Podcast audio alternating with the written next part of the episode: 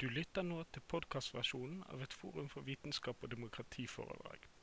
Foredraget ble holdt av Ingrid S. Straume med tema fra hennes bok 'En menneskeskapt virkelighet'.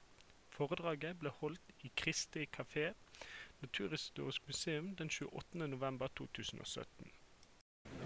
Ok, eh, da er klokken nærmer seg tre og vi drar i gang denne utgaven av eh, Forum for vitenskap og demokrati. Velkommen, alle sammen. Navnet mitt er Petter Haugan. Jeg er en av de som er i programkomiteen og skal ikke ha ordet så veldig mye. Jeg skal snart introdusere dagens foredragsholder, og så skal vi ha rom for diskusjon og eh, spørsmål etterpå. Aller først eh, to eh, sånne kommersielle reklamer. Vi har for det første kafeen Kristi her borte, som selger fortsatt god mat og drikke. Og gjerne vil at man skal bruke den enten nå eller til neste møte. Og så har vi også se her borte Akademiker på plass, som altså selger den boken som Ingrid Straume har skrevet, og som eh, er tilgjengelig da for alle som har, lyst til det. Eh, jeg skal være veldig kort. Eh, bare si det at dette semesteret så har vi jo hatt flere foredrag som på forskjellig vis går inn på klima. Vi hadde Anne Karin Sæther i august snakket om de beste intensjoner, oljeland i klimakampen, så har vi hatt andre temaer. Og så hadde vi forrige møte med eh, Halvdan Wiik fra Besteforeldreaksjonen og, og eh, Gunnar Mæland og, og Ragnar Fjelland her, som diskuterte litt om forskningsmiljøene, bl.a. utgangspunkt i hvordan Cicero eh, har skrevet en rapport nylig. Så mange av disse tingene har dreid seg om, om forskning, og demokrati og vitenskap er jo eh, for å se på sammenhengen mellom det vi gjør på universitetene og, og samfunnet. Eh, vi driver ikke bare med forskning, vi driver også med undervisning eller utdanning. Og eh, dagens foredragsholder har bakgrunn også fra pedagogikk, eller pedagogisk filosofi særlig. Eh, og hun har altså nå skrevet en bok eh, som vi alle ser her, 'Å leve med' eller, eh, en menneskeskapt virkelighet, klimaendring, sosiale forestillinger og pedagogisk eh, filosofi. Um, det er jo et fagfelt langt vekk fra mitt eget, og jeg kjenner ikke foredragsholderen så godt, men jeg hørte henne i vår her en gang og fikk høre om denne boken og har lest boken. Og jeg tenkte med en gang at dette måtte være noe som skulle passe her. Um, og uh, komme inn på klimaendring fra en en, en, litt annen vinkling enn kanskje de fleste av oss som, som driver med klimaforskning og klimaendringer til, til, til daglig. Det syns jeg var fryktelig spennende. Um, jeg kan si også at um, hvis dere ikke har lest uh, de forskjellige bøkene som er kommet om klima de senere år, hvis dere ikke har lest Kari Marie Nogårds bok fra 2011 om 'Living in Denial', sosiologisk studie av norsk bygdeby, hvis dere ikke har lest Stoknes sin bok uh, om har med hvordan vi tenker eller ikke vil tenke når vi tenker på klimaendringer og global oppvarming. Hvis dere ikke har lest Naomi Klein, hvis dere ikke har lest Mike Hulm eller fulgt med på disse diskusjonene med Jørgen Randers og andre, eh, hvis dere ikke har lest Arne Johan Vetlesen, så vil dere, hvis dere leser denne boken, så vil dere se noe om alle disse. Dere vil se noe av det de har sagt, de diskuterer. Og kanskje dere til og med får lyst til å lese alle disse bøkene. Og hvis dere har lest dem, så vil dere altså finne noe mer i, i det som hun har snakket om. Så vi har ikke det, det, er veldig mye som er dekket i den boken. Jeg tror ikke du klarer å dekke alt her i dag. Vi har sagt at eh, du velger selv hva du vil trekke frem, eh, og uh, gå utenom hvis du vil det også. så jeg tror at jeg bare gir ordet til deg. Som jeg sa, jeg kjenner ikke henne så veldig godt. Jeg har lest én ting for et år siden som ble veldig begeistret for. En, en, artikkel du skrev i Nordisk tidsskrift for pedagogikk og kritikk om eh, tiåret for utdanning for bærekraftig utvikling. Hvordan det har vært gjennomført eller ikke gjennomført i Norge og sammenlignet det med Sverige. Overskriften var 'Norge ligger på dette området langt fremme i forhold til de fleste andre land'. Og det var vel din konklusjon at det gjør vi altså ikke. Her har vi mye å ta for oss. Og kan også si det at uh, Ingrid Strømme er en av dem som kommer tilbake hit til Bergen i februar. 8.-9. februar har vi jo en UiB arrangerer en konferanse om universitetene i, i bærekraftsagendaen. Så da er de tilbake. Men da har jeg snakket nok, så da skal jeg gi deg ordet, og så skal vi komme tilbake til diskusjonen etterpå. Vær så god. Tusen takk. Tusen takk for en veldig sjenerøs uh, introduksjon, og tusen takk for å ha invitert meg hit. Uh, jeg fikk bare lyst til å tilføye at den lange tittelen du leste opp på den artikkelen, det var da et, uh, et utsagn som falt da tiåret for bærekraftig utvikling, nei, utdanning for bærekraftig utvikling ble lansert. Det var en toppbyråkrat i Kunnskapsdepartementet som, som, som uttalte dette. At vi ligger allerede så godt an når det gjelder utdanning for bærekraftig utvikling, at vi trenger egentlig ikke å gjøre så veldig mye. Det var essensen i åpningen av det tiåret. Men uh, ja. I dag skal jeg snakke om klimaendring som fenomen og, og som tema. fordi det er jo et fenomen, som vi alle vet, men det er også et tema. Og det er ganske interessant å se hvordan det eh, rammes inn eh, i ulike sammenhenger. Og mye av dette antar jeg at dere vil kjenne igjen. Så eh, hva slags eh, fenomen er klimaendring? Jeg eh, skulle finne et bilde av struts som stakk hodet i sanda, men så, så, lærte jeg det at strutser gjør faktisk ikke det. Så jeg måtte nøye meg med dette photoshoppede bildet. Men Men eh, for mange som forsker på klimaendring og eh, samtaler omkring eh, klimaendring som tema, så, så, er dette ganske illustrerende. Eh, det er et tema som man gjerne ikke ønsker å forholde seg så veldig aktivt til. Eh, bortsett fra de som forsker på det direkte, så er det ganske lite tatt opp i, eh, i fagfelt hvor, hvor, det etter min mening burde vært tatt opp. sånn som sosiologi og pedagogikk. Det er to fagområder hvor, hvor det ville vært veldig interessant å studere Både studere hvordan klimaendring som fenomen da, påvirker disse fagfeltene, og hvordan de fagfeltene har bidrag til å, å jobbe med dette. Men uh, en del uh, Ja. Det er utenfor selve forskningsfeltet så er det en del ønsketenkning når det gjelder akkurat dette fenomenet. Mange vil nok tenke at det er, kanskje, det er vel ikke så farlig som de sier. Det kan ikke være så farlig som det står i avisene. For hvis det hadde vært det, så hadde det sikkert skjedd mer. Og så er det også mange som eh, håper, tror jeg, eh, håper på det usikkerhetsmomentet som fortsatt knytter seg til eh, historien om dette fagfeltet. Og jeg håper at det snart vil komme noen annen forskning, noen ny forskning som avkrefter uh, det vi så langt har hørt. det er også sånn at det naturlig nok er en tendens til å tenke at det ikke angår oss så veldig mye, oss i Norge. Eh, men også en del, eh, en del appeller til andre om å gjøre noe. Altså Noen må gjøre noe, men hvem er det? Hvem er det som skal gjøre noe? Og det må gjøres fort, men, men av hvem? Det er gjerne da noen andre som, som må gjøre noe. Uh, jeg var i en Jeg var på, av alle steder, da, på kartellkonferansen til LO forrige uke. Da hadde de en liten uh, en liten økt om klimaendring helt på slutten. Etter alle de viktige temaene så hadde de en liten om klimaendring helt til slutt. Det var sånn sannhetens øyeblikk. Nå er nachspiel over, ble det sagt. Og så var det Robert Mood, som er en tidligere kjent offiser, som nå er leder av Røde Kors. Han, han, har nå satt seg inn i dette feltet, klimaendring. Naturlig nok i jobben sin så er det noe man må forholde seg til utrolig mye klimaflyktninger og katastrofer som blir forverret av, eh, av eh, klimaendringene. Og eh, tre fjerdedeler av foredraget hans gikk ut på å fortelle om disse katastrofene, og hvor mange som er på flukt, og hvor vanskelig hjelpearbeidet er, osv. Men så måtte han jo si noe mer enn det. Og da, eh, da, da Neste del av foredraget var Men vi har jo løsningene. Vi kan jo fikse dette her.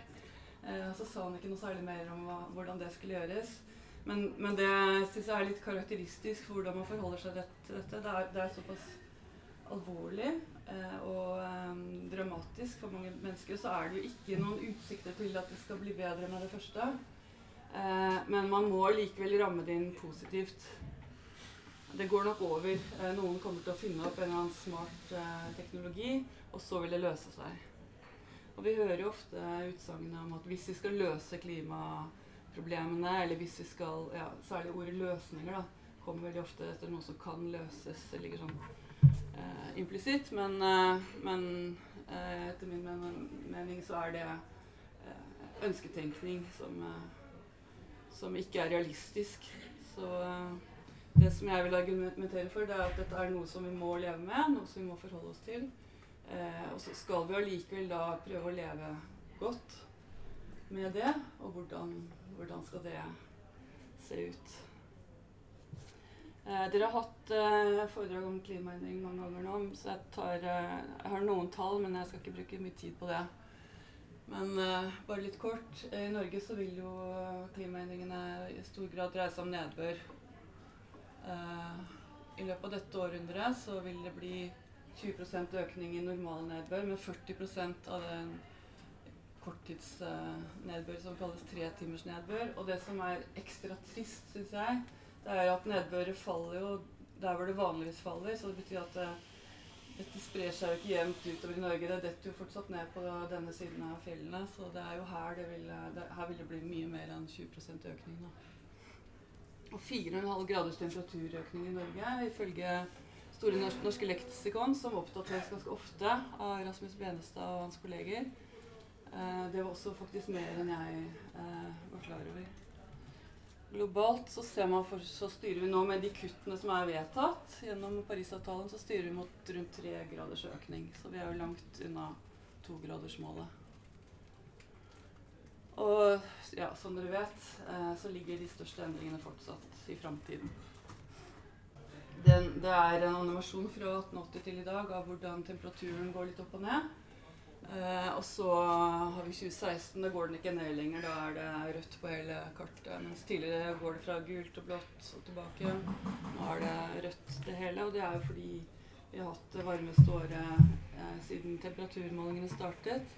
Hvert år de siste tre årene. Hvis ikke mer.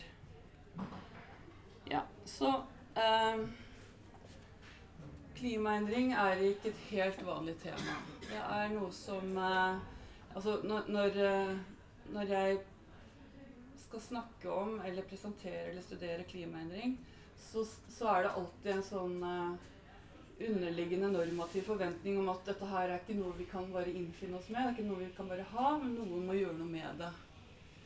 Og, og, gjerne så er det sånn at når man skal snakke om det, så må man vekke noen til handling. Man må motivere, må være positiv. Eh, jeg traff en, eh, en, kar som jobba i Røde Kors eh, her i Norge, som hadde blitt bedt om å holde eh, foredrag på skoler om klimaendring. Og han sa at nå orka han ikke å gjøre det mer, for han måtte alltid framstille det som noe positivt. Og det syntes han ble for vanskelig. Det ble for slitsomt og vanskelig. Og så er jo spørsmålet hvem det er som skal påvirke hvem til å gjøre noe. Fordi, som jeg sa tidligere, så kan befolkningen jo si til seg sjøl at hvis det virkelig var så farlig, så ville vel politikerne gjort noe. Vi ser at eh, Jens Stoltenberg eh, gjentatte ganger sier at det er vår tids største utfordring.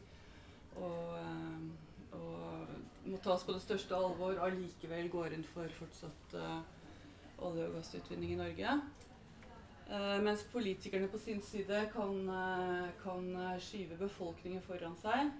Peke på ulike holdningsundersøkelser særlig, da, som, som viser at folk er kanskje ikke så bekymret som man ønsker seg. Og, og, derfor så sier man også at da kan ikke vi heller gjøre noe, fordi folk vil ikke stemme på disse upopulære tiltakene. Og så har man sivilsamfunnet og forskerne i midten som håper eh, at eh, ja, bare vi kan presentere forskningen vår godt nok, ja, ramme det inn på den riktige måten, så vil sikkert eh, eh, politikerne og velgerne besinne seg, og så vil de gjøre noe. Så det er sånn Det er et, et, et eh, litt ondt tema som, eh, som det er vanskelig å se hvordan man skal komme videre da, ut, av, uh, ut av en sånn loop. I hvert fall så lenge det er sånn at man eh, hele tiden forventer at noen, eh, noen andre må gjøre noe. Og hvem er det i så fall, og hvordan? Eh, Peter nevnte denne boka, 'Living in Denial'. Eh, fantastisk interessant bok. Det er et eh, feltstudium fra, fra en bygd i Norge. Og hun som har skrevet denne studiet, hun er sosiolog. Hun har et norsk navn, men hun er amerikaner. Jeg var først i Norge på videregående som utvekslingselev, og så kom hun tilbake for å studere i Norge. Eh, og da ville hun studere hvordan befolkningen ser på dette fenomenet klimaendring. Eh, og hun hadde da en forestilling om at norske eh, beboerne i Norge var godt orientert. De hadde mye kunnskap, de var også miljøvennlige, sånn som hun oppfattet det. Mens i USA så, så var dette temaet veldig ja, vanskelig å ta opp på den tiden. Og så oppdaget hun uh, noe veldig interessant, nemlig at folk hadde den kunnskapen. De, det var ikke sånn at man ikke visste noe Visste hva klimaendring var, det visste man veldig godt. Visste også hvor alvorlig det var, hvor, uh, hvor alvorlige konsekvenser det ville bli. Uh, eller vil bli. Men man ville ikke forholde seg til det allikevel. Så man hadde kunnskapen, men ville ikke forholde seg til den. Så hun kaller det fenomenet eh, fornektelse. Men ikke fornektelse av selve fenomenet, men fornektelse av implikasjonene. Altså med den kunnskapen, hva vil så måtte skje? Hva vil vi måtte gjøre med det? Så eh, ved å ha en sånn dobbel virkelighet, som hun kaller det eh, eh, Man vet, men man vil ikke forholde seg til det man vet. Så kan man leve med ganske ubehagelig kunnskap uten å havne i det man kaller kognitiv dissonans. Altså Man er ikke nødt til å gjøre noe med det. Man klarte å både ha og ikke ha kunnskap på en og samme tid.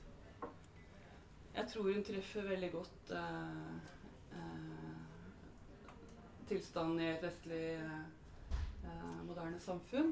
Og så er det også noen særtrekk ved det norske som er utrolig interessant å lese om. Sikkert mange av dere som kjenner det nå.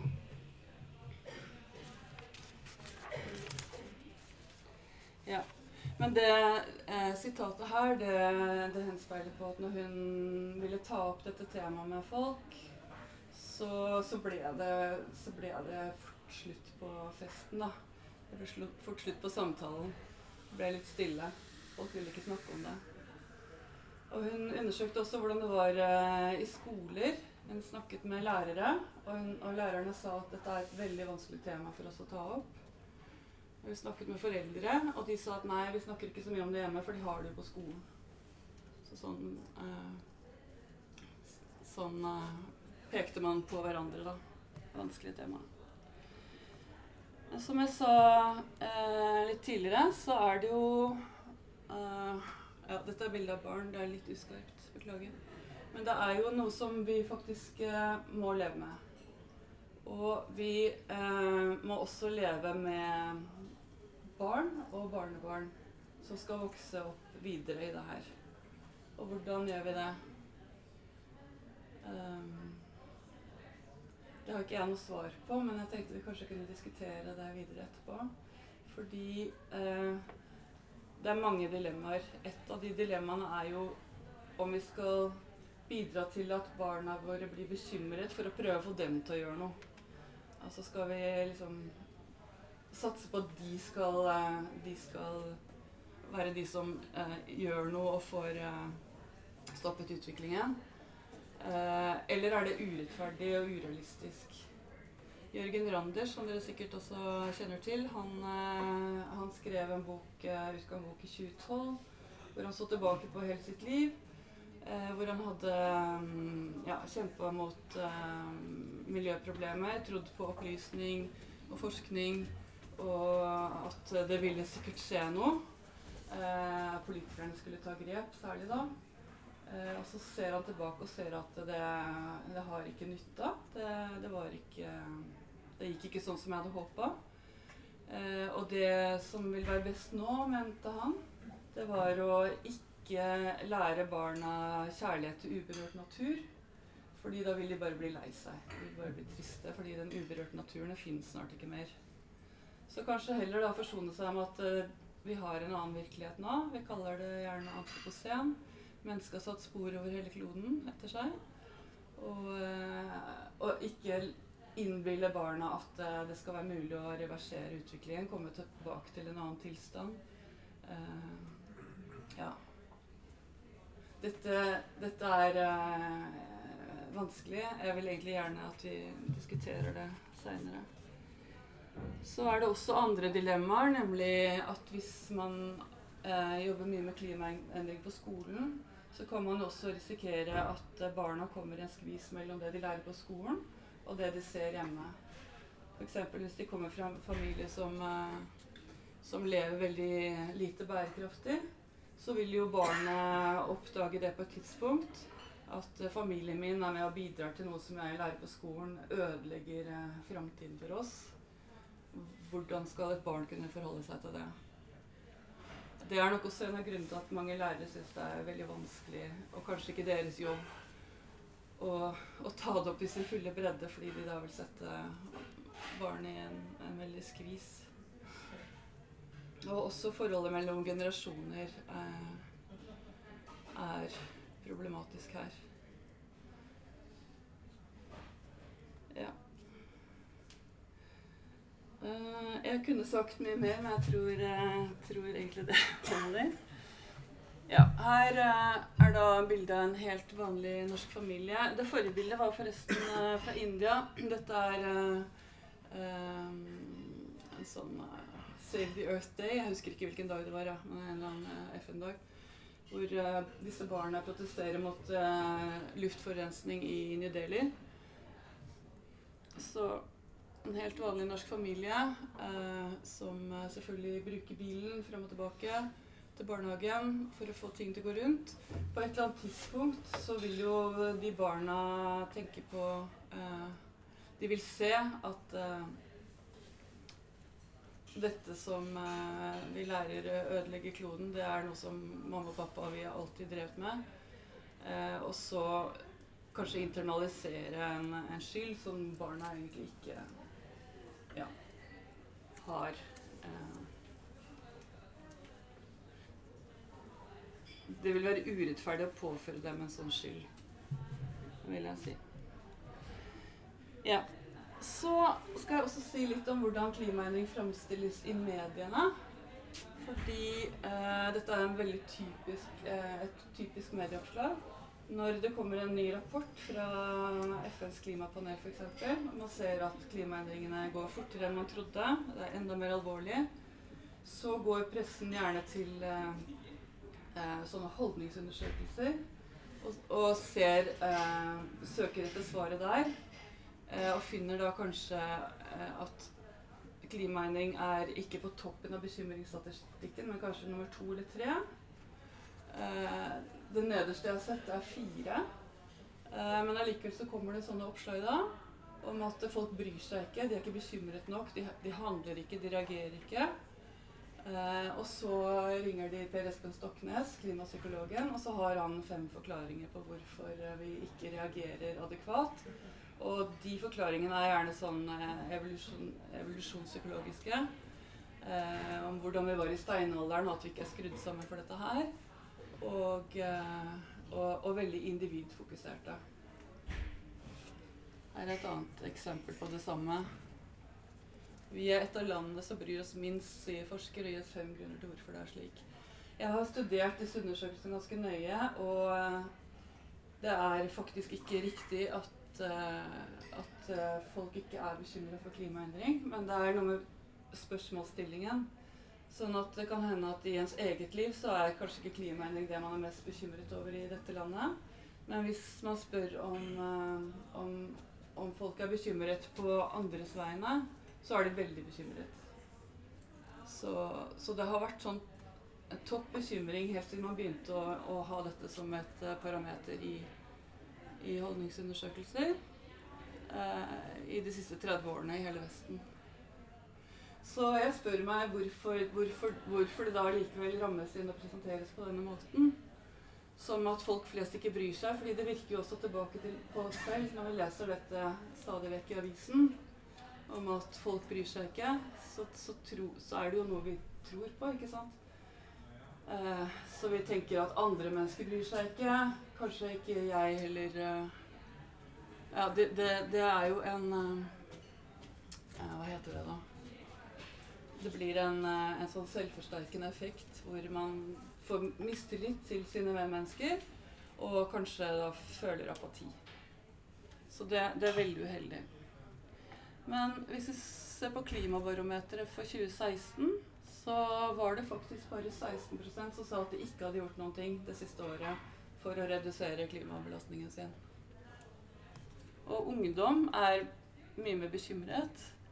Eh, en veldig interessant faktor der er at de ønsker, eh, de ønsker å vite mer om hvordan de kan organisere seg politisk hvordan de kan eh, engasjere seg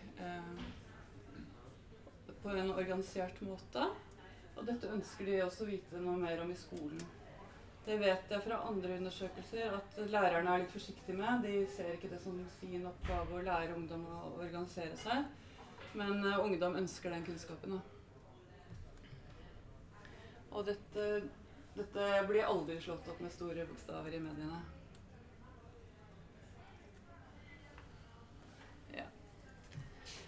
så nevnte du vel også Naomi Kleins bok 'This Changes Everything'. Eh, jeg håper at mange av dere har lest den boka. Det er en utrolig inspirerende bok. Um, hun uh, har jo skrevet mye om nyliberal politikk og, og, kapitalismens herjinger, f.eks. sjokkdoktrinen og og No Logo, som er veldig kjent. Men uh, denne boken fra 2014 handler om klimaendring. Og da sier Naomi Klein at hun uh, hadde ikke så lyst til å lese om klimaendring. Hun syntes det var vanskelig å sette seg inn i det. Hun unngikk de temaene.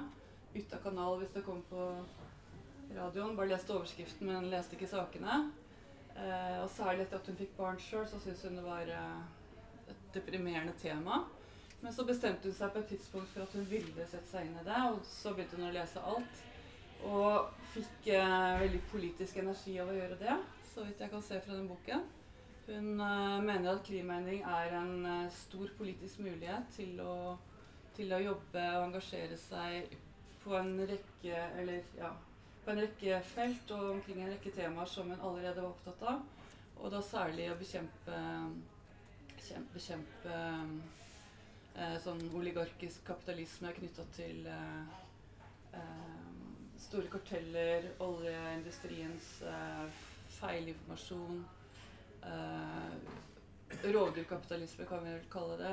Særlig i urfolks områder. Hun skriver en del om den black, hva heter det, black snake i North Dakota Pipeline.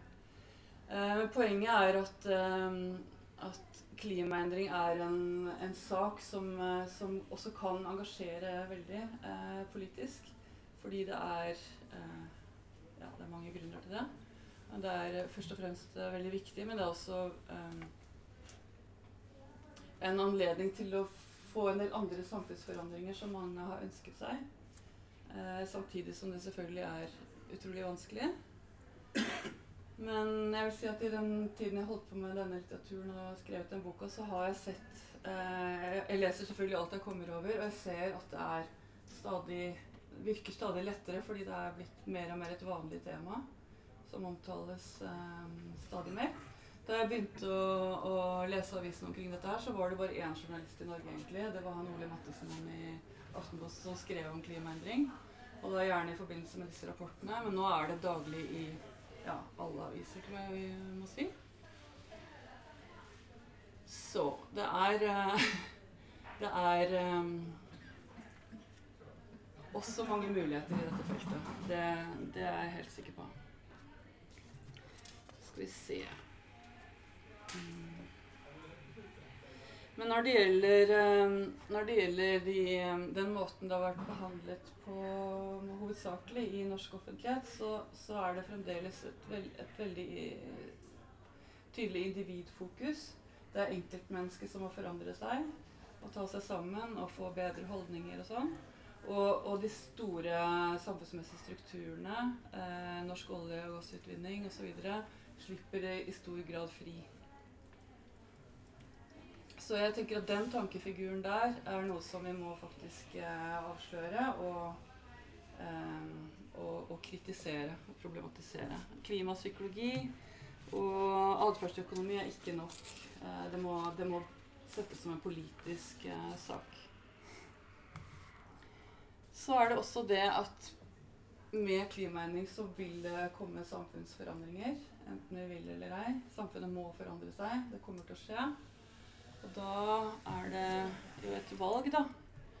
Om vi vil eh, gjøre det eh, frivillig og bevisst eller ufrivillig. Om vi vil gjøre det politisk eller apolitisk. Solidarisk, usolidarisk. Etisk, demokratisk eller autoritært. Det, det tenker jeg er uh, det viktige valget da, som vi står overfor. Og som jeg nettopp sa, så dreier det seg ikke om hva vi tror, våre oppfatninger og holdninger.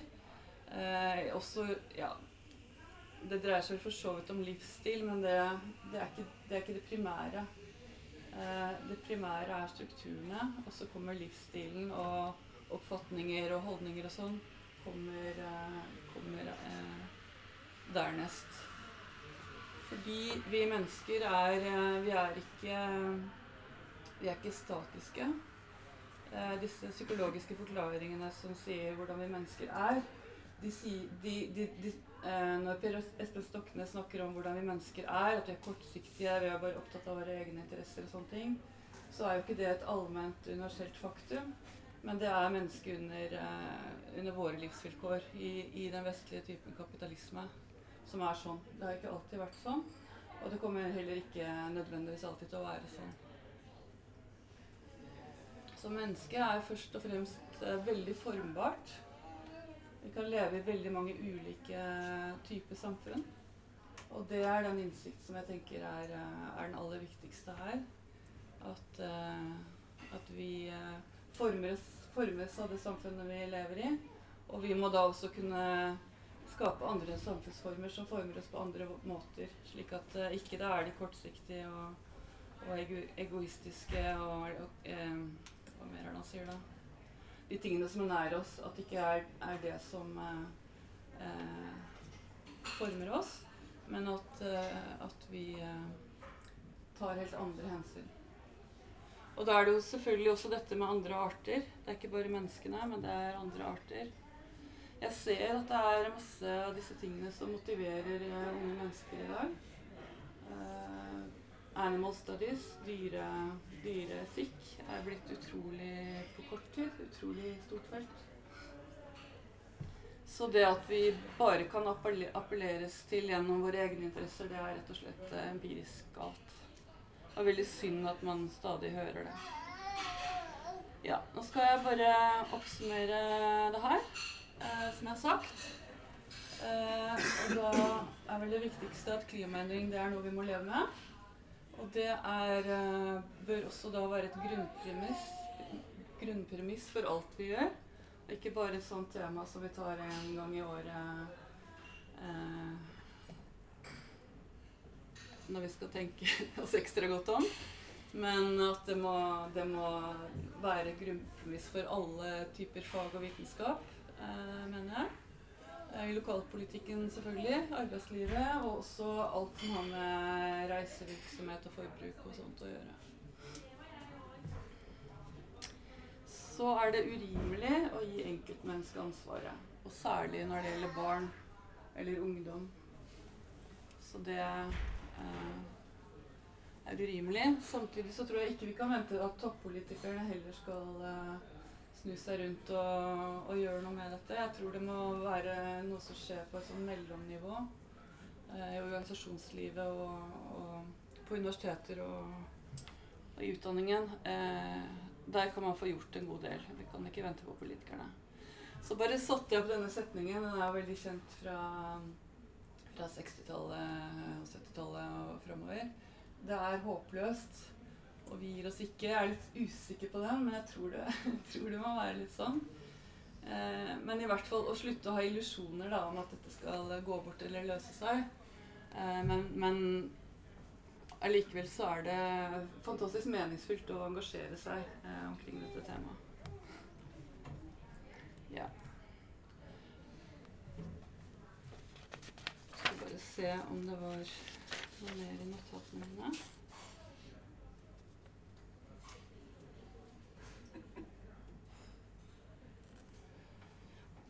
Har litt til, men jeg tror jeg gir meg der. Så kan vi heller bare ta diskusjonen.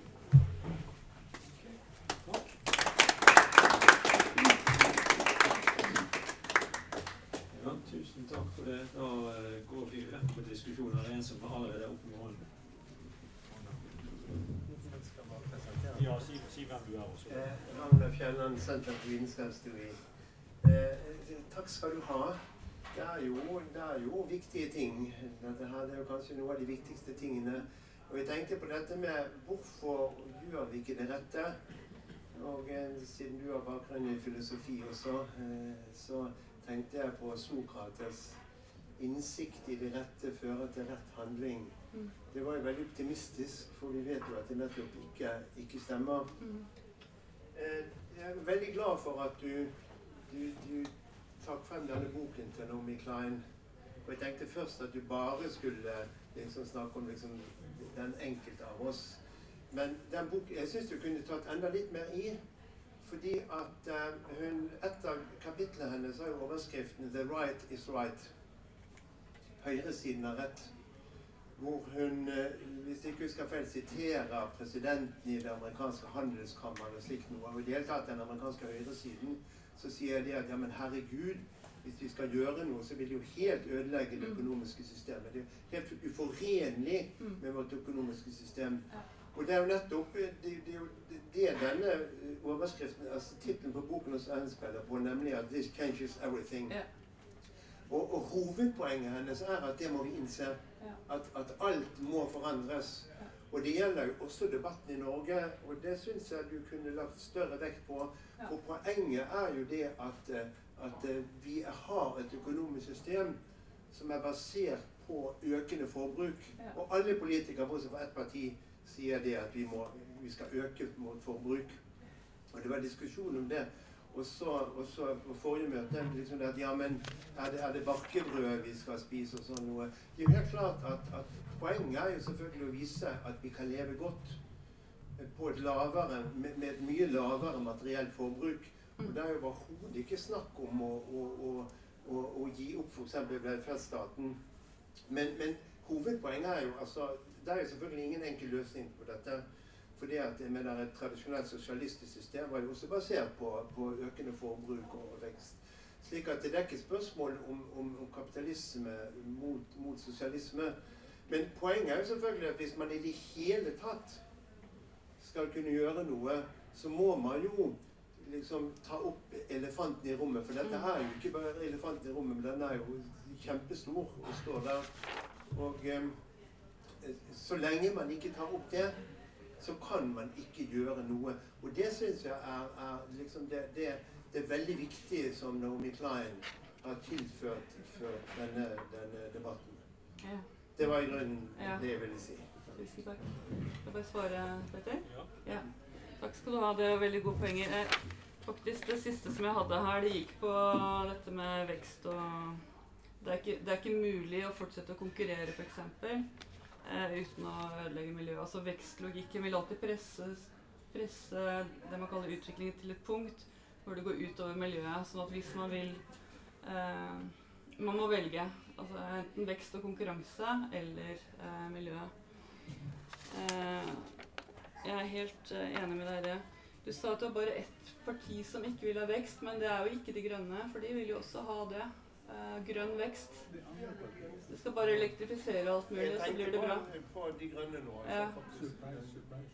Ja, dessverre. Han Per Espen Stoknes som jeg hørte her i august, han er jo en varakandidat og blir snart kandidat nå.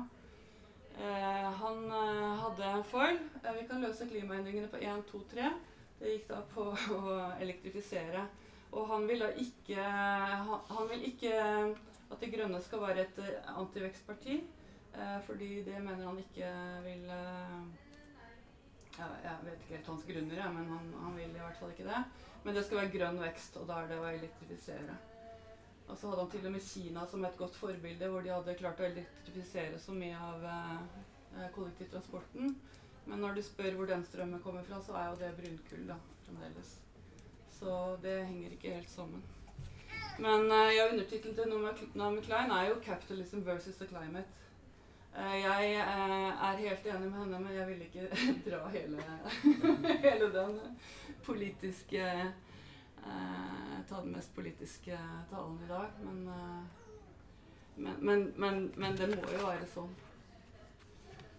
Samtidig så tenker jeg at det er veldig viktig at dette skjer demokratisk. sånn at det må være folk som bestemmer hva, hvordan de vil ha det, og hva slags økonomisk system vi vil ha, er en del av det.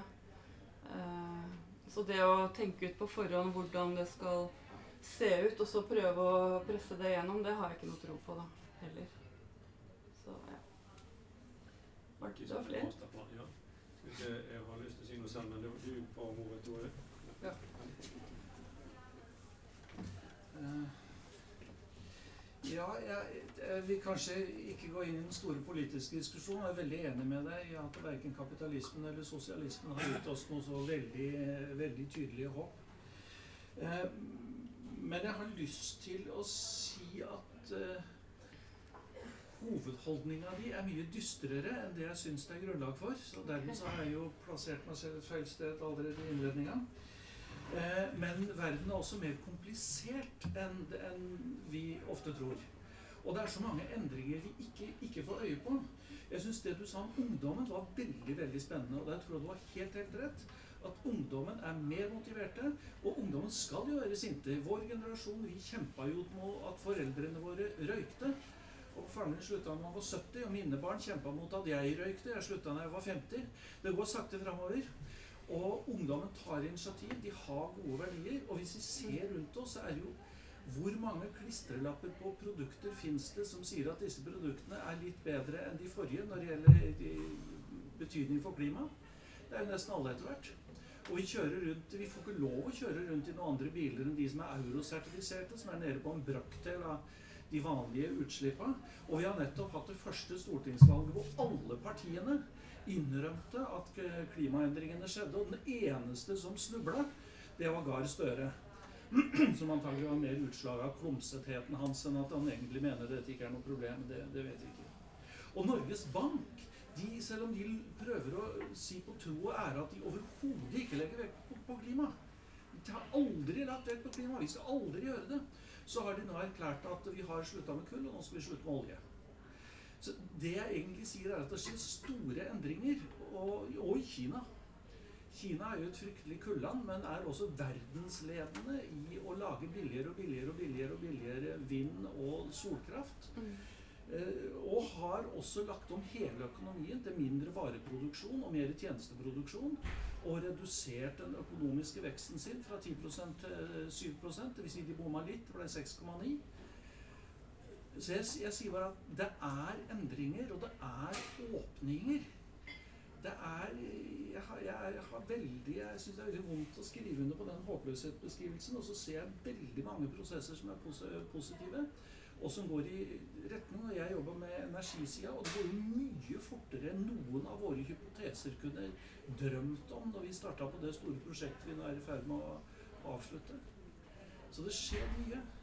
Det, det, er vel det, det jeg sier, og, og jeg syns vel ofte at eh, det er liksom en del av denne debatten i Norge som sier at elektriske biler er teite, og de som tror de kan gjøre noe, er dumme, og alt er håpløst. Og jeg tror ikke det er sant. altså. Det har jo vært en diskusjon eh, om holdning til forbruk i norsk politikk, som er mitt gamle felt. Som, som jeg syns er kjempespennende. Jeg skal kjøpe boka di og lese den og synes dette er kjempeviktig kaste meg, meg, inn i det. Og den diskusjonen om de, de økonomiske systemene Jeg tror ikke vi klarer noen særlig uten drahjelp av kapitalismen. Og noen ganger er den helt glitrende, og andre ganger er den helt forferdelig. Det er ikke de enkle svarene. er ikke det. Beklager, jeg. Unnskyld. meg. Du, du responderer på det her, Lars? Jeg tror kanskje jeg venter litt. Ja, ja. Jeg må ta en sjøl innimellom, så har jeg to stykker til. Ja. Du også? Nei. Ja. Um, Nei, eh, jeg tenkte litt på, på, det du sa om den boka til, eh, til Norgård. Altså, den kom ut i 2011, men hennes studie i Norge gikk jo helt, skjedde jo tilbake i 2000 eller 2001. Da hun var i Norge og så vidt jeg forsto og sjekket dette. I hvert fall tidlig på 2000-tallet. Ja. Og fant disse holdningene. 27, kanskje. 27 var det? Ok. Men det er iallfall det, det, det er lenge siden. Ja, det. Og, og i, i forhold til de endringene som du snakker om nå. Og da var det sånn at man av og til så satte man seg ned og tenker om klimaendringer, men det var liksom en sånn standardfrase. Men så reiser man så på, så har man glemt det, så gjør man det. Og også det du sa om forholdet mellom politikere og folk. Man liksom, politikerne venter på folk, og folket venter på politikerne. Og så har vi forskere imellom der som stadig vekk tror at det hjelper med mer opplysning. Altså Hvor trege skal vi være? Hvor lenge skal det gå før vi skjønner at det ikke er løsningen? Det er på en måte fra min profesjon og bakgrunn litt sånn deprimerende at ikke vi har skjønt det før. Da. Det er andre ting som skal til. Uh, så, så, det er ikke, det er ikke noen, noen, noen løsninger, men, men uh, en slags uh, bemerkning fra, fra, fra, fra vår, vår, vår, verden at dette har vi altså brukt veldig lang tid på før vi i dag står og diskuterer disse tingene som du bringer opp. Mm. Det har ikke gjort det før. Det er litt, det er litt skummelt. Skal vi ta det videre? Ja, men det har jo virket, da. Det forskerne har gjort. Eh, jeg syns det er litt trist når, når forskere tar altfor mye skyld på seg selv også. Eh, den opplysningen har jo virket. Eh, nå vet alle hva menneskeskapt vet, Alle vet at klimaendringene er trolig menneskeskapt, og de vet ganske mye om hva det innebærer, og vet hva det skyldes. Så, så, veldig mye mer trenger man jo ikke å vite. Men det er, det, det er jo det eh, At man kanskje ikke har nok politisk kunnskap. Hvordan endre et samfunn som dette, som, eh, hvor makten er så konsentrert og langt fra oss.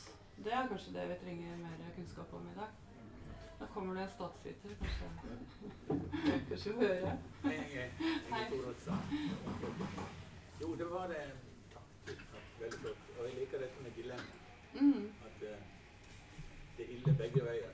Mm. Godt begge veier Du, det var en, eh, det var en uh, dimensjon som jeg tenkte jeg ville legge til. Jeg hørte Trump sin siste uttalelse om indianere og sånt i dag. Men uh, i USA så er det nok en, en, uh, en kraftig politisk dimensjon i dette ved at det er folk som er underlagt en, en retorisk dominans om at dette er ikke sant, og det er ille eh, at noen vil holde på å tukle med det.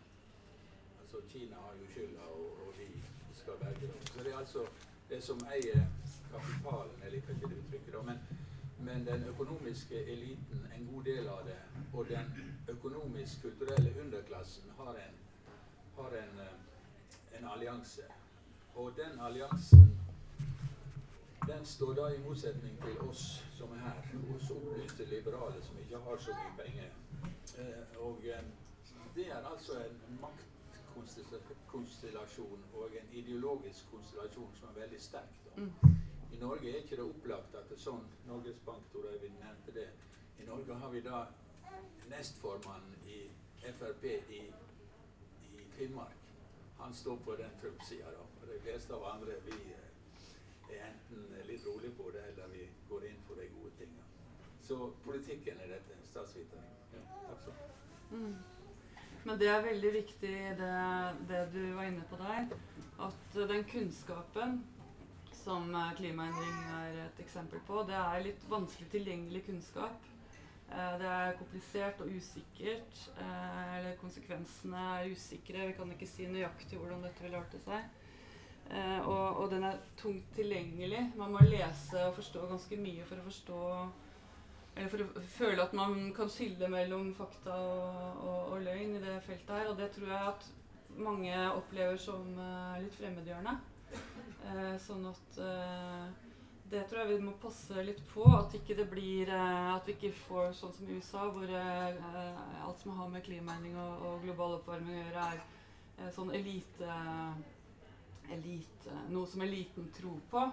Eh, og eh, eh, fordi det, det, er allerede nå tendens at det, eh, til at man trekker opp konspirasjonsteorier. ikke sant? Det er en industri eh, som forskerne har skapt for, for, å lage sine egne arbeidsplasser. Eh, vi er ikke der, men vi, vi, kan komme der. Så det tror jeg også er noe, noe av det som gjør at, at dette faktisk, har også en klassedimensjon, da, som du, jeg tror du var inne på. Mm. Og det kan man også tenke på i skolen. Bakka opp av økonomiske interesser. Det er veldig sterkt i USA. Ja. Der var det første. Jeg Gunnar Tvåle. Jeg har jobbet litt med klima og helse og ser jo en del av konsekvensene av jobben med u-land. Slik at det, som du sier, det er jo noe vi må leve med. Selv om vi ikke eh, ser det så mye i vårt land ennå, så er det store konsekvenser allerede nå i fattige land. Så, og jeg er også med i noe som heter Besteforeldreaksjonen, så jeg har barnebarn. Og jeg er opptatt av litt hvordan kan du informere på en riktig måte om Mm. dette. Eh, En på 9 og en på 13 år. Og vi de vet jo om det. Eh, Men å formidle den alvorligheten samtidig, kanskje så vi kan være optimistiske som en før meg her, på en del områder så er det mye som kommer til å skje, og som skjer. Eh, Og eh, Vetlesen har vel skrevet om det litt, at eh, vi må snakke sant til barna våre. Mm. Altså, det er så lett å si jo dette ordner seg, det er mye som skjer, det kommer fornybar energi. Men samtidig så vet vi jo at politikken ikke endrer seg ennå. Det er endringer som er i ferd med å skje. Så det er et eh, personlig dilemma også for meg. Hvordan skal vi formidle dette? Og ikke ta motet fra folk, men samtidig kanskje engasjere dem politisk osv. Men for at de skal engasjeres, må de kunne osv. Så, så jeg vet ikke om du vil si noe mer om det. Jeg, jeg vil egentlig gjerne at du kanskje kunne si litt mer om hvordan du snakker med barnebarna dine. Nei, de vet jeg er grønn, da, så jeg får alltid den grønne knappen Ja. når vi skal spille noe. Og de vet litt om hva som er grønt, men de, jeg har aldri gått inn i dette så langt med de.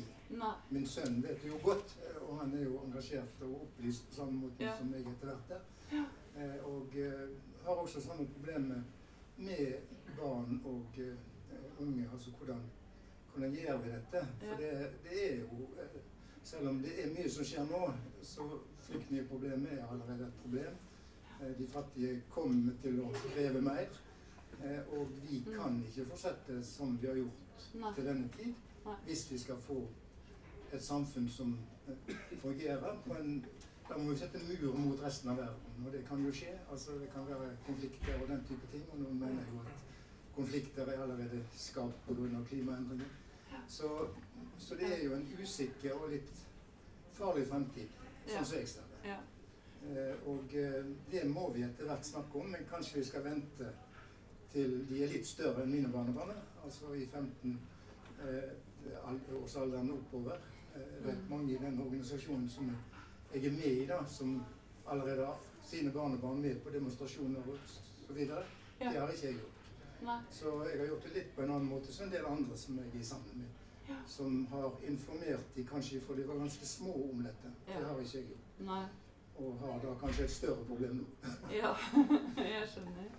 Jeg syns dette er utrolig vanskelig. Eh, du sa mot, men jeg tenker også håp. Ja. Eh, og tro på at verden vil fortsette, at det ikke er en ond verden. Eh, og et annet problem i dette her er jo at, man, at, at det er ganske viktig at ikke vi skaper forestillinger om at mennesket er ondt. Eh? Mennesket ødelegger alt. Det er en sånn fortelling som har vært i, i miljøbevegelsen lenge men som eh, ikke er god for eh, barn, selvfølgelig. eh, ikke for noen av oss. Eh, så hvordan, hvordan snakke om disse tingene på en måte som både er sann og realistisk, og, eh, og som allikevel hvor, hvor man har håp om at det er kommer, det- kommer fortsatt gode tider. Da tror jeg nok at eh, vi må i hvert fall være realistiske og si at dette er noe som vi må leve med, og det er- kommer ikke til å bli lett. Men det, det betyr jo ikke at alt er håpløst. Så kanskje det å komme bort fra sånn veldig dikotomisk svart-hvitt-tenkning, ønsketenkning, kanskje det er det beste. Eh, Men jeg er ikke noe ekspert på det, fordi at jeg har ikke klart å få mine barn til å bli veldig opptatt av miljø og klima. Jeg tror nok jeg har vært en som ikke har ønsket å å- Eller jeg har kanskje respektert deres privatliv litt- mer enn jeg burde, da. Eh, Men nå, sånn mellom oss, så skal jeg Jeg venter nå mitt første barnebarn, og da plutselig så begynner jeg å, å, å Plutselig blir det et helt annet alvor, ikke sant? Over det. Nei, så jeg vet ikke. Men eh, jeg syns at vi, vi kan godt dele hvis noen har gode eksempler. Det er veldig fint om dere vil dele også. og Ikke bare snakke om det. Ikke bare spørre meg. Det i hvert fall minst fire som har bedt om ordet. Ja. Jeg skal svare litt kortere. Men, men først Nei, det var Ja, jeg, Ja.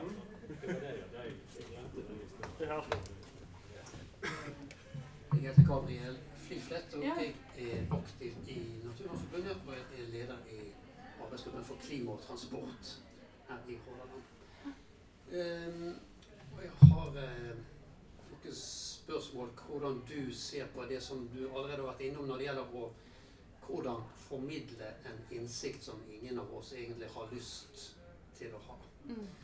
Um, som de siste årene så har det jo mer og mer vært eh, folk som har tatt til orde for, alt fra psykologer til politikere, til at vi skal eh, snakke om de positive mulighetene. Og ikke nødvendigvis snakke om kjernen i problemet, eh, men få folk til å sammenligne seg med naboen. Lage litt morsomme små kamper, for det funker mye bedre. Ehm, snakke om sykling, som er gøy. Og det blir sprek. Ehm, og da tenker jeg, Første gang det var på et offentlig møte om klimaendringer, det var med Siri Kalvig og en kollega av henne. Kanskje 15 år siden. Eh, Jeg husker veldig godt den følelsen jeg hadde da jeg gikk ut av det møtet. Og det var at jeg rett og slett ikke ble tatt alvorlig. For hele forlaget var gjennomsyret av en tanke av at dette er litt gøy, det er litt kult, Mm. dette er en ting i tiden som det er artig å snakke om. Det er selvsagt ikke artig i det hele tatt. Og jeg syns du blir rett og slett ikke tatt alvorlig som et tenkende voksent menneske hvis man går inn med en helt manipulativ hensikt om at jeg vet noe som jeg vil si, men jeg har ikke tenkt å fortelle det til deg. Jeg vil ikke snakke med deg om deg, for jeg regner med at du da ikke vil lytte til det jeg sier. Ja. Um, ikke det en jeg, jeg skjønner samtidig at det er poenger i det vi sier. Det er ikke noe vits å underslå positive ting og positive muligheter som kan og bør være en del av de endringene som må til. Men ville Winston Churchill altså Det blir helt absurd å se for deg Winston Churchill skal advare mot Hitler ikke ved å si at dette er en farlig og aggressiv leder for en, en truende supermakt, men ved å si at det kan være gøy å lage nye ting og flere våpen, og det kan være lønnsomt for oss alle sammen, og det kan bli bedre familieøkonomi, vi kan konkurrere med nabobyen og som lager de største kanonene. Altså, setter den sammenligningen der, da ser du hvor absurd det er egentlig er. Ja. Når vi står overfor et problem som på lengre sikt er enda mer alvorlig enn det Churchill advarte mot. Hvor, slags tanker gjør du deg mot det å, å bruke språket og velge det du snakker om på en så manipulativ Ja. måte som at du rett og slett holder tilbake det som egentlig er budskapet ditt, for du ikke, tenker jeg da, tar sjansen på at den andre blir behandlet som et voksent menneske. Voksent, ja. Ja. For det er vel stikkordet, da. At uh, At uh, At vi er voksne. Vi må kunne forholde oss til uh, det som er sant. Jeg er 100% enig med deg. En som har skrevet morsomt om det, er George Marshall, en journalist. Han har sånn i, I Storbritannia, hvor han kommer fra, så snakket man veldig mye om å redde verden med f.eks. å koke opp litt mindre vann når de skal koke te, eller masse sånn, ja, sortere søppel og sånne små tiltak. Og han sammenligner, Det var veldig god sammenligning du hadde, da, men han uh, sammenligner med Eh, Forestill deg en kampanje mot, eh, mot lungekreft, mot røyking. Så viser man masse grusomme grafiske bilder av folk i respirator og åpne lunger og sånn. Og så kommer punchline i kampanjen. Eh, jeg, jeg har den her. At eh, eh, det er lett å være sunn. Røyk én sigarett mindre i måneden. Det er jo den type tiltak som vi blir eh, oppfordra til. ikke sant? Vi blir ikke tatt på alvor at vi faktisk kan gjøre mye mye mer. Men det skal alltid være lett og gøy. Og så, Det tror jeg også er en veldig viktig grunn til at dette er ikke blitt tatt på alvor som et tema. da, fordi at eh, proporsjonene er eh, Det kommer sånn eh, masse data, men tiltakene står ikke i forhold i det hele tatt. Veldig godt poeng. Takk. Kan jeg få lov å bruke den, eh, den. Churchill. Tusen takk.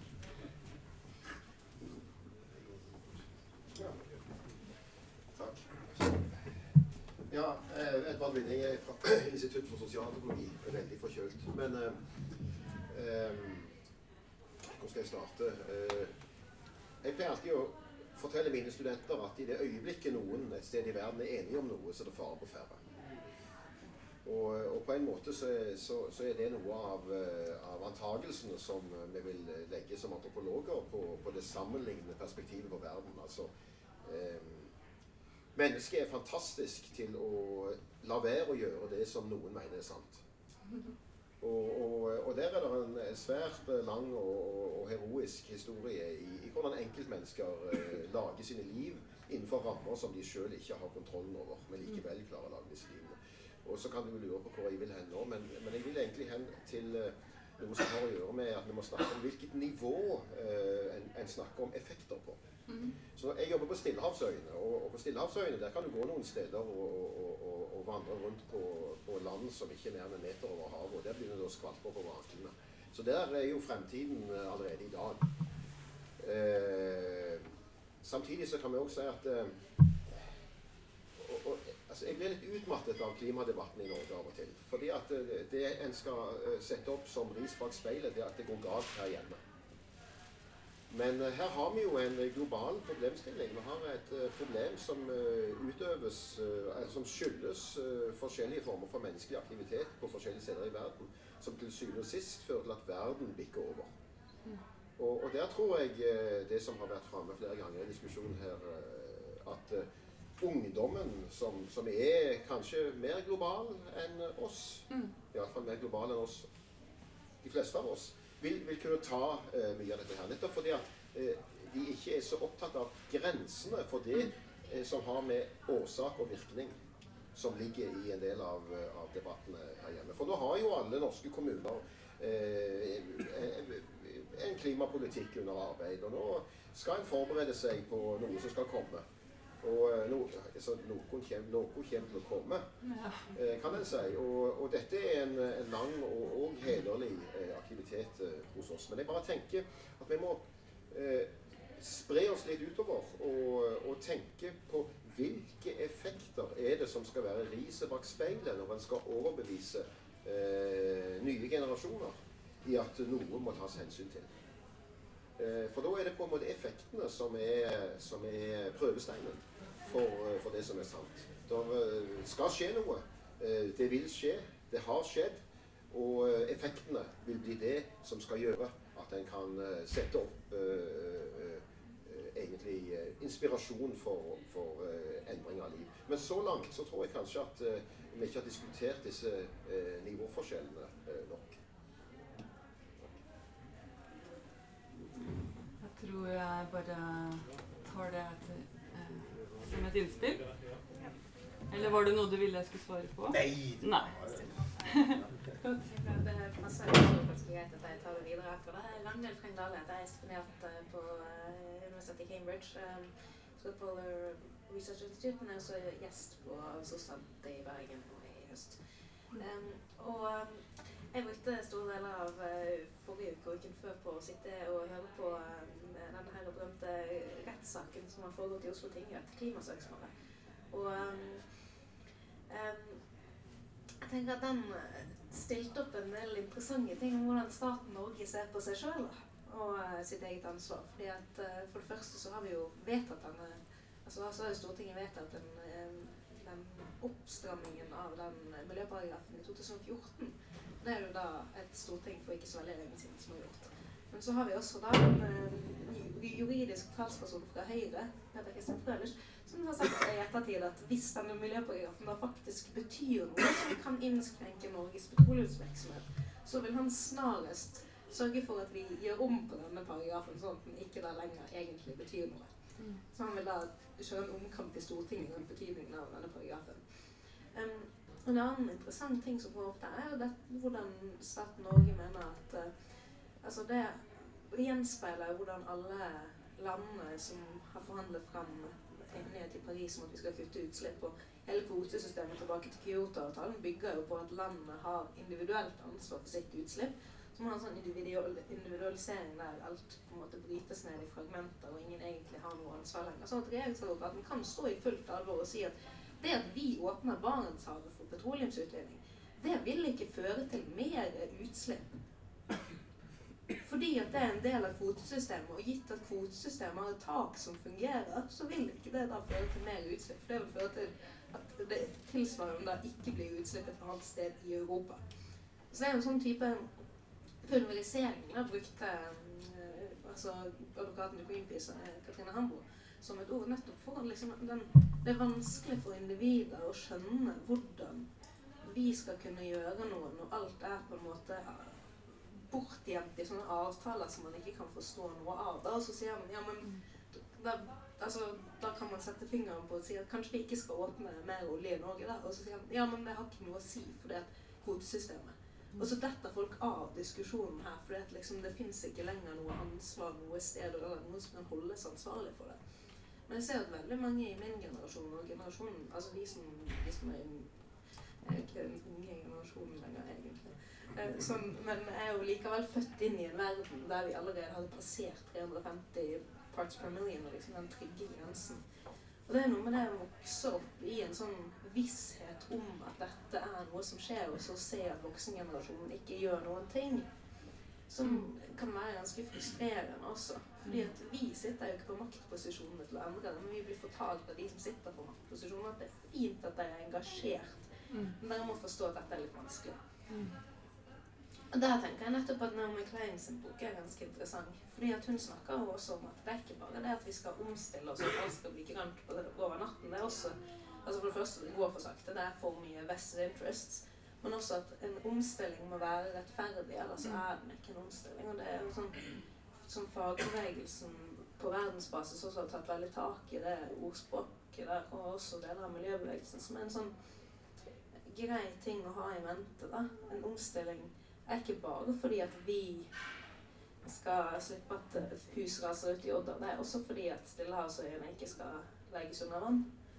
Um, men jeg tror det krever en litt sånn sterkere mobilisering av et kollektiv som ønsker å, å presse politikerne til å gjøre noe. Det er flertallet i det norske folk for å la Lofoten ligge, men det er likevel flertall i Stortinget for det motsatte. Mm.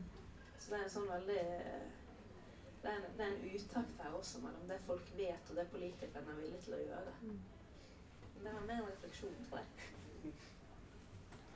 Kan bare skyte inn eh, kanskje akkurat det du nevnte, kvotesystemet. Det syns jeg er veldig godt god illustrasjon av Ragnars poeng i stad, nemlig at så lenge det gjøres innenfor kapitalismens rammer, hvor du kan kjøpe og selge ting, du kan kjøpe og selge retten til å forurense, så vil det alltid så vil alltid den kapitalistiske logikken eh, gjøre ting til varer og, og, og, um, og, også åpne for en del smutthull og måter å egentlig ikke forholde seg til det som er saken, nemlig at vi må begrense, men at vi gjør det om til omsettelige ting. Så, så jeg tenker at kvotesystemet er godt, en god illustrasjon på det. Ja. Jeg skal primært bære mikrofonen videre, men siden jeg først har tak i den, så har jeg lyst til å si to, to kjappe ting. Det ene var at uh, dette med ungdommen og hvem har muligheten til å gripe inn. I 2012 så gikk studentparlamentet i Oslo ut og sa at de ville at Oslo, Universitetet i Oslo ikke skulle drive med petroleum. Mm. Og da ble de rett og slett uthengt og utledd mm. og gjort narr av og sa at de skulle leke politikk. Det var liksom det svaret de fikk fra flere instanser.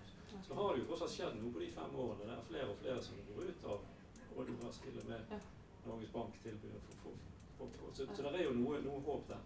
Og så er det en annen ting som du skriver et sted i boken, og som vi var inne på her. Kan man ha for seg og tanker om konsekvenser andre steder, eller må det være knyttet til det lokale og personlige for å ha effekt? Og Du skriver noe sånt om et eksempel på at ja, men det er jo folk som har plante trær som vi ikke får se før i neste generasjon. To, to generasjoner fram begynner de å bære frukt. Oliventrær er sånn. Det er oldebarna som får fruktene av oliventrærne. Så det er ikke så svart. så planter man dem. Det er ikke så svart at ikke det er mulig å ha tanke for ting som er langt vekke og langt i tid. Og det er kanskje et håp som ligger i det at eh, jeg var i debatt med en biolog unnskyld, en debatt med en biolog om akkurat det. Da tok jeg det eksempelet at folk bygget jo katedraler. Eh, som tar kanskje 400 år å bli ferdig. Likevel så har de gjort det. Det er ikke noe de gjør for at de selv skal eh, få eh, glede av det. Og samme med oliventrærne. Men da sa han at nei, man trodde de bygde katedraler for å liksom få sine navn udødeliggjort.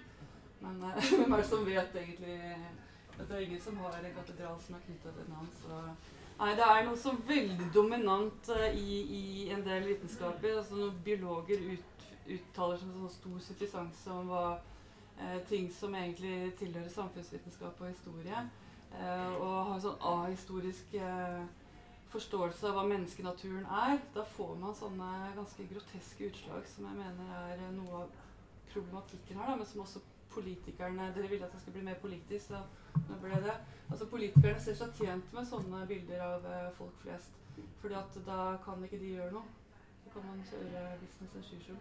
Og så tror jeg du hadde rett i at eh, Norge har eh, At det var 2000 og 2001, som du sa. Det er lenge siden. altså. Ja, veldig lenge siden.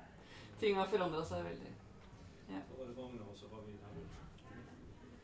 Eh, Ole Torp hadde forrige uke intervju med Californias guvernør Jim Brown, som engasjerte seg veldig, veldig sterkt i klimaspørsmålet og i kampen mot Trump. Det er jo kanskje to sider av, av samme sak. Ja. Og helt på slutten av intervjuet så spurte han om han var optimist eller optimist. Og pessimist eller optimist, og da sa han det at viljen hans var optimistisk, mens intellektet var pessimistisk. Ja.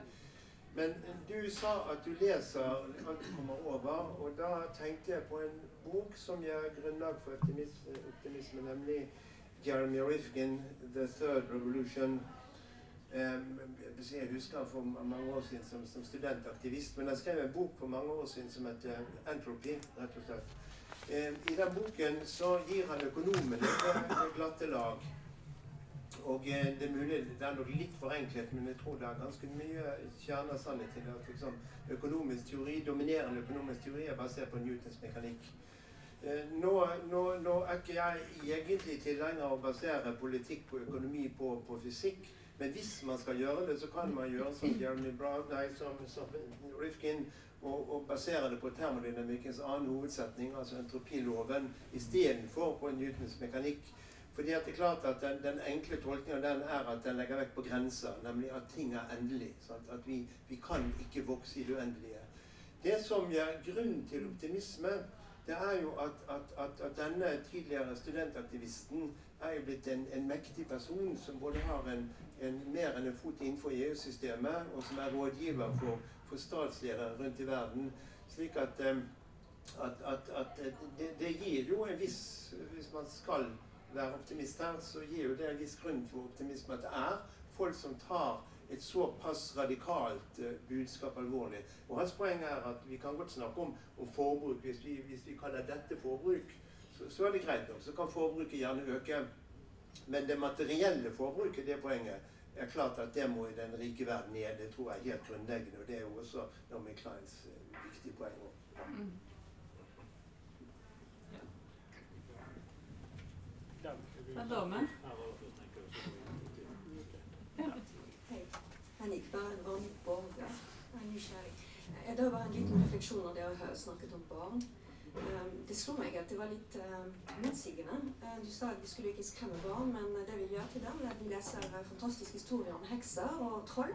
Så hvis vi gjør det, hvorfor ikke snakke om klimaproblemer med barna våre? Vi ønsker at barn skal velge riktig vokasjon og jobb i framtiden. Hvis vi snakker ikke til dem om de viktige jobber de må ta, og gi dem lyst til å faktisk ta andre jobber enn det vi har gjort. Jeg tror det er litt viktig å starte tidlig. Barn er tilpasningsdyktige. Det, det er i hvert fall jeg hører. Så det er mange grunner synes jeg, til å egentlig snakke med barna om klimaendringer. Uh, men bare at de har, må gjøre løsninger fra deres lille nivå. Men jeg tror å ikke snakke om det for ikke skremme dem, det tror jeg faktisk å gjøre en bjørnetjeneste til våre barn. Mm. Så um, vi må begynne. Men hva tenker du om det med å fortelle små barn at de kan redde verden hvis bare, hvis bare de liksom engasjerer seg nok, hvis de er flinke nok. Eh, det kan jo være en byrde for et lite barn som er helt eh... Men hvorfor snakke om å redde verden? Ikke sant? Vi, tar, vi tar det der på en måte de store ting. Er det ikke sånn i psykologi? Jeg tror er at man må ta sanskritisk skritt. Det vil si at uh, er det ikke bare å snakke om barn til at vi kan ikke betale dagligvarerunder. Uh, så og faktisk, det er noe som er veldig viktig i Norge, å bare kjøpe billig mat. Det må vi kanskje bare slutte med. Det er sånne ting vi må begynne med. Kanskje ja, ja. ikke å redde verden, men, men å ha det riktige mat, ja. det riktige betaling til folk. bare begynne med de ting som kanskje gjør det større bildet. Uh, men begynne litt, litt, mer rimelig, noe som de kan forholde seg til. Hele verden er helt enig, kan bli veldig skremmende. Eller veldig inspirerende. Litt av en hvilken type barn vi har. Men jeg tror vi må begynne med litt mer konkrete ting som de kan gjøre. Som å ikke kjøpe 10 000 kjoler eller 10 kjoler i løpet av f.eks. året for en tenåring. Litt sånne ting. Eh, Hva betyr det da for folk som syr det i Bangladesh, eller hva det kan være. Så jeg tror trenger ikke være for eh, beskyttende. Vi må være litt realistiske og tro på at de kan faktisk gjøre bedre enn oss. Kanskje barn klarer dilemmaer, og det skulle vi gjerne høre noen som vet noe om det. Hvordan man håndterer det. Jeg heter Berit Bjørlo. Jeg jobber i lærerutdanninga ved Høgskolen eh, i Bergen. Mm. Eh, og jeg jobber med norskfaget, nærmere bestemt eh, er det mye barne- og ungdomslitteratur. Ja. Eh, og der er vi en forskningsgruppe som eh, jobber med barnelitteratur i et økokritisk perspektiv. Mm. Eh, og annet spørsmålet hvordan kan bruk av litteratur være en vei til å skape såkalte økoborgere? Eh, og nå finnes det jo mer og mer både for voksne og for barn og unge det som kalles klimalitteratur, klimadikt, klimaromaner. Eh, men jeg tenker eh, også et videre perspektiv. Eh, når vi leser litteratur, ikke bare litteratur som tematiserer eh, klimaproblemer eller andre miljøutfordringer, men litteratur som eh, eh, kan skjerpe fokuset på eh, hvordan vi ferdes i naturen. Eh, som kan skjerpe fokuset på et artsmangfold. Eh, kan man f.eks. få mer respekt for eh, et artsmangfold med å lese dikt om dyr?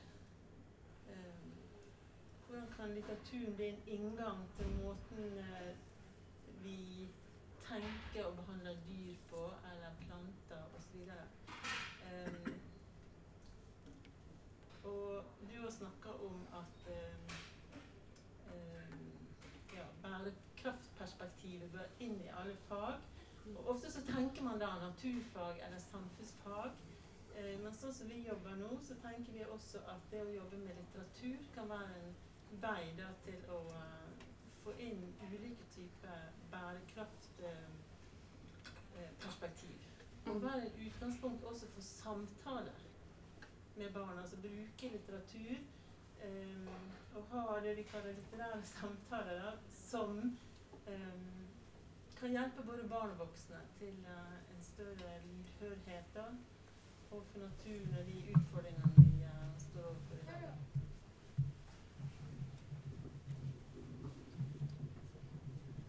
Det var fint det du sa til slutt. Hjelpe både barn og voksne.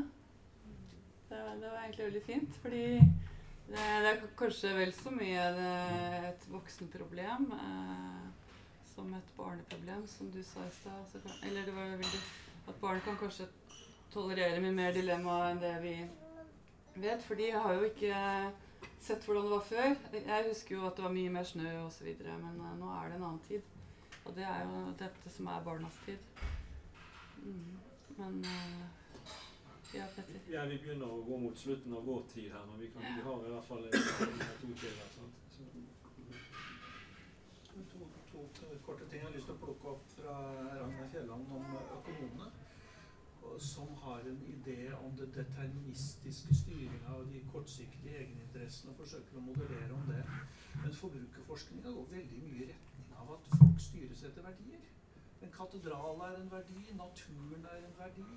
Og det at jeg gjør en liten bit som jeg syns er ok, er en verdi helt uavhengig om noen sier at det nytter ikke til lange løp. Så denne, det at folk reagerer i forhold til verdier, som så igjen blir til politisk engasjement og til kultur og, og sånn, jeg synes det, det er en tenkemåte som er litt mer hyggelig, og, og som jeg bruker når jeg sånn til juletider så kommer noen og spør meg om ikke kan holde et foredrag om, om jul og forbruk. Da sier jeg at eh, forbruk er bra hvis det er politisk ansvarlig forbruk. Og så har vi en diskusjon om hvilken type forbruk. Eh, Så jeg syns det er eh, det, det å se det verdiorienterte er, er, eh, åpner dørene mye mer for hvordan vi ser forbruk og, og atferd. En liten ting til hvor jeg bare jeg må, må spørre deg om litt hjelp. om, om hvor skadd jeg er.